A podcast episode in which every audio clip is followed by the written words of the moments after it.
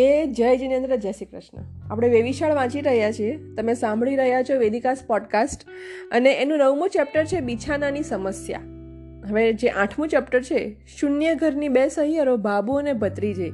એમાં ભાભુ અને ભત્રીજીના વચ્ચેના જે સંબંધ ચાલી રહ્યા છે, એની વાત થઈ હતી. ભાભુને ખબર છે કે સુશીલાને થોડું થોડું સુખલાલ તરફ લાગણી સચવાઈ રહી છે, ઉગી રહી છે.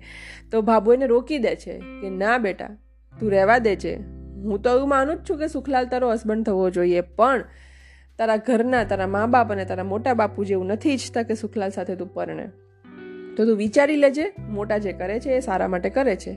એવું ભાબુ સુશીલાને ચોખ્ખે ચોખ્ખું કહી દે છે. લાસ્ટ કન્વર્ઝેશન એ બંનેનું કંઈક આવું હોય છે. અને ભાભુને ખબર પડી જાય છે. ભાભુને ખબર નથી પડતી, સુશીલા ભાભુને કન્ફેસ કરે છે કે હું સુખલાલને હોસ્પિટલમાં મળવા ગઈ હતી. ભાભુ એને રોકે છે કે જો દીકરી ફરીવાર એવું કરતી નહીં. તો હવે નવમું ચેપ્ટર છે બિછાનાની સમસ્યા. કયું બિછાનું, કોનું બિછાનું? જોઈ લઈએ આપણે. બાબુ પણ પોતાની વાતને પકડી શકતા નથી. એ જોઈ સુશીલા ચીડાતી હતી. ઓરડામાં અંધારું હતું. તેથી આ ચીડાવું સહેલું હતું. અજવાળામાં કદાચ સુશીલાએ બાબુ પર ખીચ કરવાની હિંમત ન બતાવી હોત. હવે બટ ઓબ્વિયસ છે કે સુશીલાનું મોઢું બગડી ગયું હોય એવું આ લેખક જણાવી રહ્યા છે અત્યારે. વિસ્મયની વાત છે, અથવા જરાય વિસ્મય પામવા જેવું છે જ શું? કે સુશીલા એક ઘા અને બે કટકા જેવું સહેલામાં સહેલું વાક્ય ન કહી શકે કે ભાભુ, મને આ વર ને આ ઘર સો એ સો ટકા ગમે છે. તમે મને બીજે પરણાવશો તો હું દુઃખી થઈ જઈશ. મને આનો બિલકુલ અસંતોષ નથી. બોલો, હવે તમે બધા સિદ્ધને મારા મનની વાત સમજ્યા વગર મને સુધારેલા સાથે પરણાવવાની આફત આદરી છે. સુશીલાના મનમાં ચોખ્ખું આ વાક્ય ચાલતું હતું, પણ સુશીલા બોલી નથી શકતી. સુશીલા જેવી સમજણી અને મુંબઈનું ઠીક ઠીક હિંમતભર્યું વાતાવરણ પી ચૂકેલી છોકરી આટલી બધી ગેરસમજણનો આવો તડને ફળ ઉકેલ કેમ ન લાવી શકે? લેખકનો પ્રશ્ન પણ સાચો છે. એ પ્રશ્ન લાકડાના તોતિંગ બીમને પણ કરકોલી શકનારો ભમરો પોતાના માટે રાત્રિભર બંદીવાન બનાવનારા સૂરજમુખી પુષ્પની સુવાળી પાખડીઓને શા માટે ન ભેદી શકે એ સમસ્યા જેટલો જ જૂનો છે. હવે સુશીલાની મનસ્થિતિ લેખકે કેવા સરસ ઉદાહરણ સાથે લખી છે કે તોતિંગ બીમને કરકોલી શકનારો ભમરો જ્યારે સૂરજમુખી પુષ્પની સુવાળી પાંદડીઓને ન ભેદી શકે એક સમસ્યા છે ને એવી જ સમસ્યા અત્યારે સુશીલાની છે. એનો જવાબ સુશીલા પણ ન આપી શકે. સુશીલાએ નવી યુગ ભાવનાવાળા નાટકો, ચિત્રપટોમાં કોઈ કોઈ વાર, હા હા, હું તો એને જ પરણીશ. અથવા તો, ના ના, મારે એની સાથે નથી પરણવું. એવી જાહેર ઘોષણાઓ કરતી બંડખોર છોકરીઓ જોઈ હતી. સુશીલાને પણ એના મોટા બાપુ તાલીમ આપત. તો સુશીલા એ શબ્દો ઠેરાવેલા સમયે ઠેરાવેલી વ્યક્તિ કે સમષ્ટિની સામે કડકડાટ બોલી જાત એમાં શંકા નથી. હવે આમાં લેખક આપણને સોલ્યુશન પણ આપી રહ્યા છે કે એના મોટા બાપુ જે એની પરવાનગી નથી આપી, એને એવું શીખવાડ્યું નથી કે તારે તડને ફળ ભૂલી જવાનું.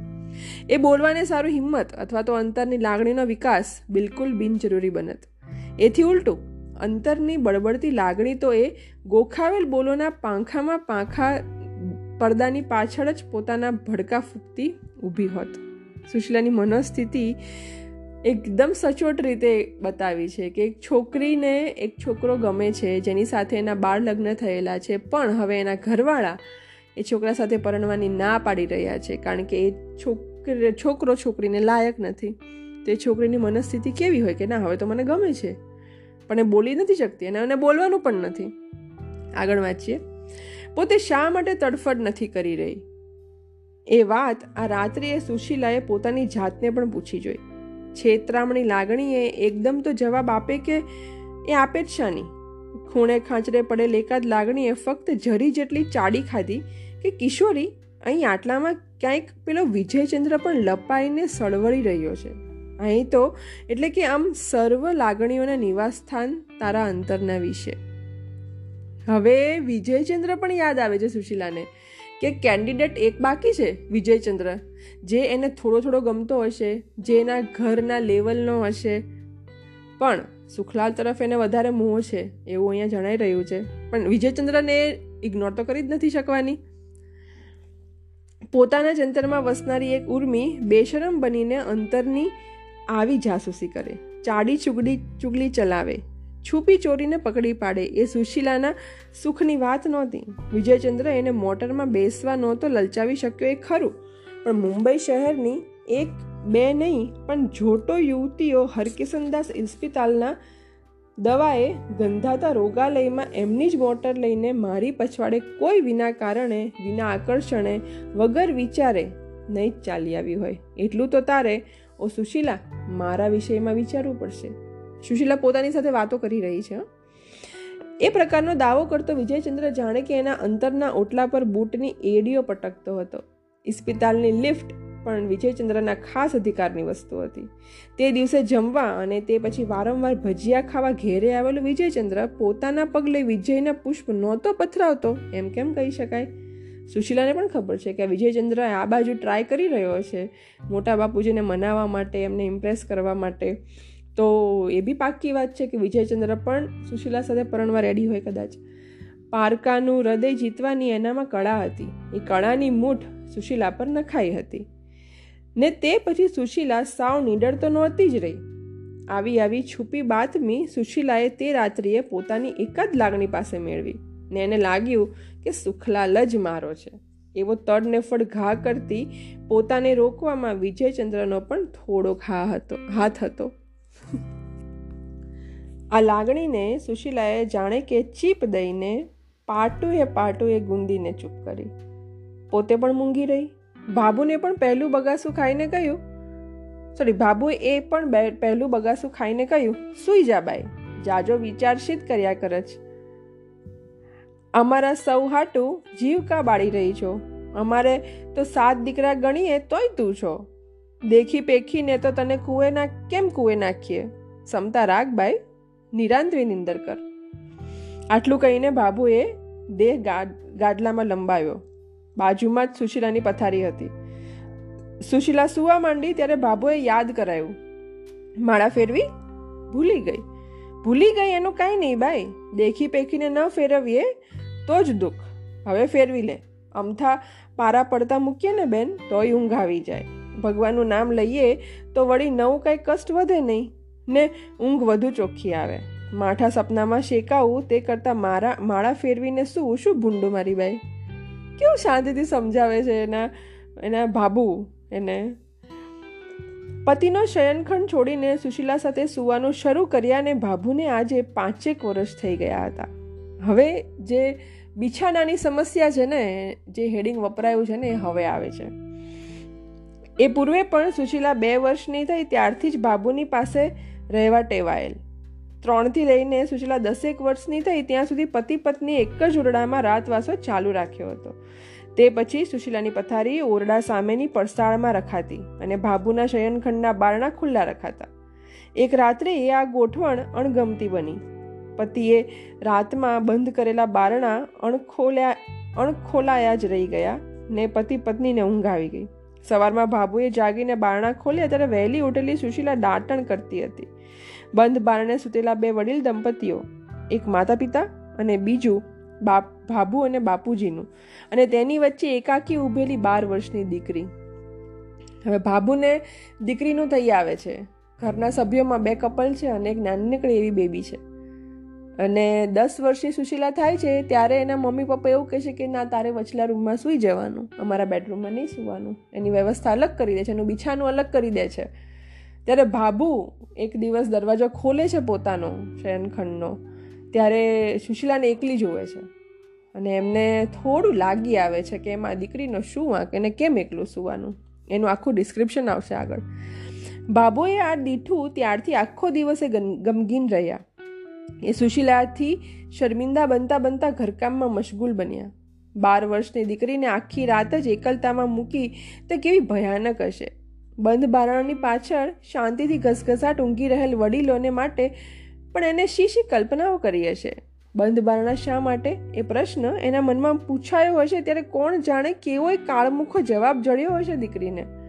આવી આવી વિચાર મૂંઝવણમાં વ્યથિત અને વ્યાકુલ બનેલી પત્નીનું અપરાધીપણું જ્યારે પતિએ સાંજે ઘરે આવીને જાણ્યું, ત્યારે એનાથી એની નિત્યની પ્રકૃતિમાં હસવું મોટે ભાગે ન હોવા છતાંય હસી જવાયું.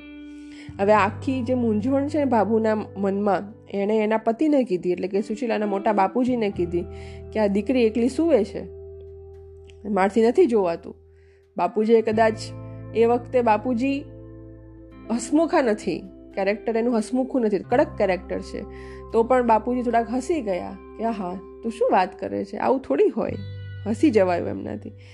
આ પત્નીને, આવી પદ્મણીને, આવી શાંતિ પ્રતિમાને, આવી ગરવી અને ગરીબડીને પોતે શેર માટેનું સંતાન નથી આપી શક્યો. તે માટે પોતાને જ અપરાધી ગણનારો સ્વામી પત્નીના આવા શુલ્લક મન સંતાપની પણ મશ્કરી વધુ તો નહોતો જ કરી શક્યો.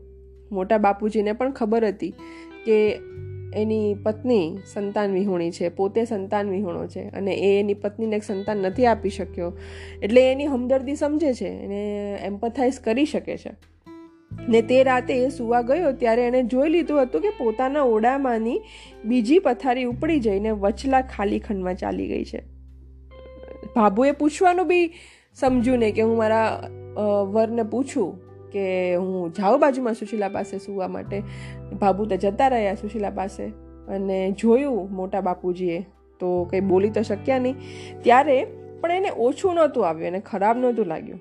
એને ઘસઘસાટ નીંદર આવી ગઈ હતી. મોટા શેઠનો એક જ ગુણ, બીજા અવગુણો સામે મૂકવા જેવો હતો. કહેવાય છે ને, માણસમાં એક તો સારો ગુણ હોય જ તે. સુશીલાને સંગાથે લઈ સુનાર બાબુએ તો આ શયન વ્યવસ્થા બદલવામાં કાંઈ અસાધારણપણું ગણ્યું નહોતું. એને સુશીલાની બાને ખુદને પણ આ વાત નહોતી કરી. સવારે જ્યારે સુશીલાની બાએ પહોળી પલાઠી ભીડીને લોટા ઉટકવાના કૂચડા જેવા ધીંગા, દાંતણનો કૂચો ઘસતા ઘસતા બગાસું ખાતા ખાતા ને આળસ મરડતા મરડતા સુશીલાને પૂછ્યું કે, એટલી મોડી રાતે બાબુને કેમ તારી પાસે આવવું પડેલું? જ્યારે સુશીલાએ સમજ પાડી કે બાબુ તો મારી પાસે જ સૂતા હતા. સુશીલાએ કીધું સામેથી કે મેં નથી બોલાયા બાબુને બાબુ તો પહેલેથી મારી બાજુમાં સૂતા હતા. હે ભાભીજી, સુશીલાની બાએ બાબુને એકાંત, એકાંતે લઈ જઈ કહ્યું, આપણે ઓશરીએ તાળું મારીએ છીએ, તો પછી બધી બીક્ષાની કે તમારે છોકરીને પાસે સૂવું પડે? બીકને હું ક્યાં કહું છું? બાબુએ જવાબ આપ્યો. તાળાની ચાવી તો મારી પાસે જ લઈને સૂવું છું. તમે તમારે કોઈ વાતે ફફડતા નહીં. હું રાતના બે વાર તો સુશીલાને જોઈ તપાસી પણ જાઓ છો. દેરાણીએ પોતાની ખબરદારી વર્ણવી. એક મા તરીકે કીધું દેરાણીએ સુશીલાની મમ્મીએ કે તમે ચિંતા ના કરો, એકલી નથી. બધું તાળા મારીને જ આપણે સૂઈએ છીએ. ભાભુના મનમાં આ સાંભળીને હસવું આવતું હતું.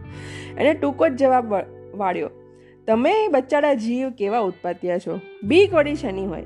આ તો તમારા શે, તમારા જેઠને બહુ હવા જોવે ને મારાથી ઉઘાડી બારીનો પવન સેવાતો નથી. બહુ, મારા સાંધા દુખે છે. એટલે જ વચલાખંડમાં સુવાનું રાખ્યું છે? બીક તે વળી શેની?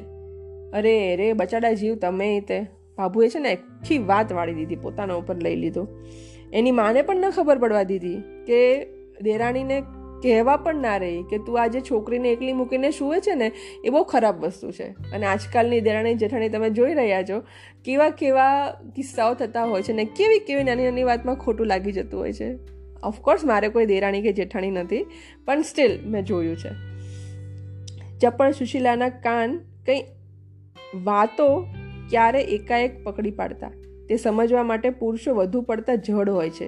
તે તો સ્ત્રીઓ જ સમજી શકે. કેમ કે ઘણી ખરી સ્ત્રીઓએ પોતાની કૌમાર વયની રાત્રિઓ પર આવા તાળા મળાતા જોયા હોય છે. એ રાત્રિએ એણે, એને જટ આવીને પોતાની બાને કહ્યું, લ્યો બા, તાળું મારી આવું અશરીને બા જરાક ઝંખવાઈ ગઈ અને જવાબમાં બોલી બાબુ કહે તો જ વાસ છે તાળું, હો બેન. એટલે હવે એની મમ્મીને પણ ખબર પડી ગઈ કે બાબુ મને લાગે છે કે સુશલાની બાજુમાં જ સુવાને લાગે છે, એમના હસબન્ડની સાથે નહીં સુવે. સુશીલાના પિતાએ તો આ નવો ફેરફાર બે ચાર દિવસે જાણ્યો. બાપ છે ને, બાપને દીકરીનું પહેલાં ઓછી ખબર પડતી અને પાછળથી ખબર પડતી, પહેલાં માને ખબર પડતી. પણ અમુક ઘરમાં એવું હોય છે કે બાપને દીકરીની સૌથી પહેલાં ખબર પડે.